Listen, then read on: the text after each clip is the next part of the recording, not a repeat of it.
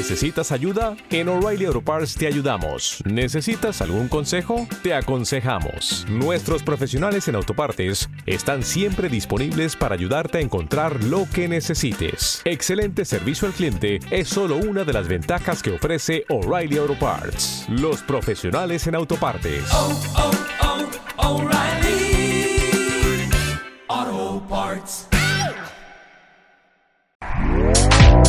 Este podcast forma parte de Evox Originals. Disfruta de este avance.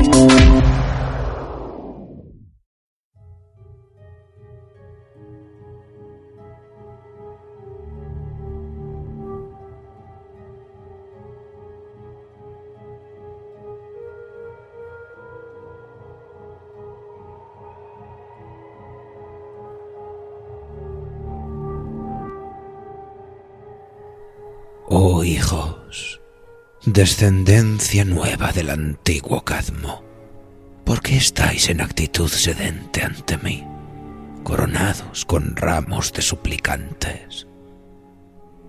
La ciudad está llena de incienso, a la vez que de cantos, súplicas y gemidos, y yo, porque considero justo no enterarme por otros mensajeros, he venido en persona.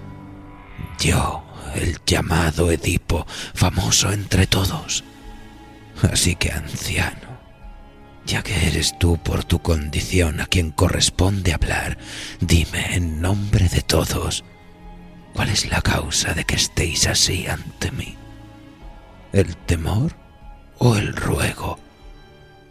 Piensa que yo querría ayudaros en todo. Sería insensible si no me compadeciera ante semejante actitud. Oh, hijos dignos de lástima. Venís a hablarme porque anheláis algo conocido y no ignorado por mí. Sé bien que todos estáis sufriendo, y al sufrir no hay ninguno de entre todos que padezca tanto como yo. En efecto, cada uno carga con su dolor para sí mismo, sin contar con el de los demás mientras que mi ánimo se duele al tiempo por la ciudad y por mí y por ti. De modo que no me despertáis de un sueño en el que estuviera sumido. Al contrario, estad seguros de que muchas lágrimas he derramado y muchos caminos he recorrido en el curso de mis pensamientos. Sófocles, Edipo Rey.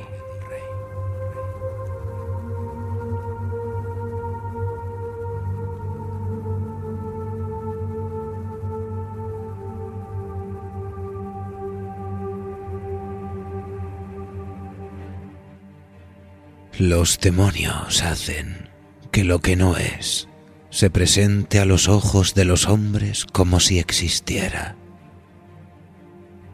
Hay en esta cita de Lactancio una verdad que palpita en nuestro mundo cotidiano, porque nuestros lazos familiares y comunitarios están plagados de fantasmagorías. Esas cosas que se silencian y disfrazan cuando somos niños para ahuyentar al miedo y a la muerte, aunque la inevitable verdad sea que sus rumores crecen con nosotros que florecen sus huesos en los jardines de la inocencia, en forma de fabularios y cuentísticas, hasta que no podemos obviarlos, porque su presencia entre lo tangible es magnánima, y de pronto se nos presentan cara a cara, sin quererlo, sin esperarlo esos mismos demonios de las historias que parecían solo un aviso, sobrepasan las mil máscaras de la realidad.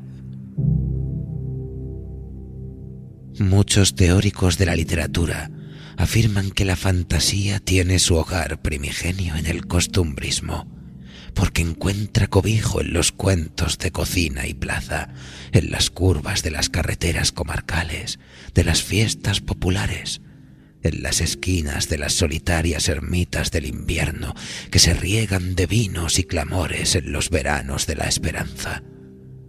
Todas esas cosas que pertenecen más a la realidad cotidiana de los pueblos, en los que el realismo puro no era capaz de satisfacer por completo la marea de sensaciones que acometen al sentir de una sensibilidad terrible y fascinada ante la magnitud de sus propios milagros.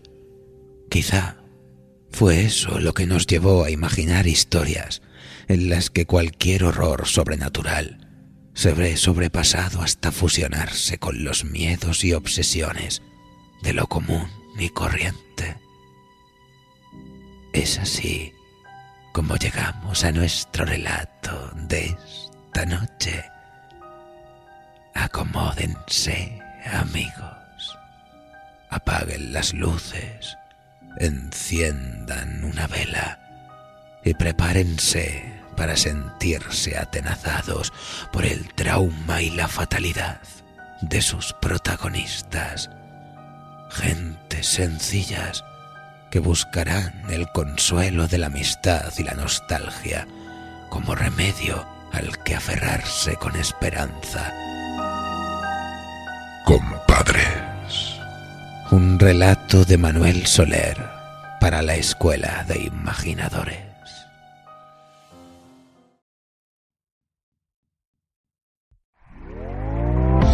¿Te está gustando lo que escuchas?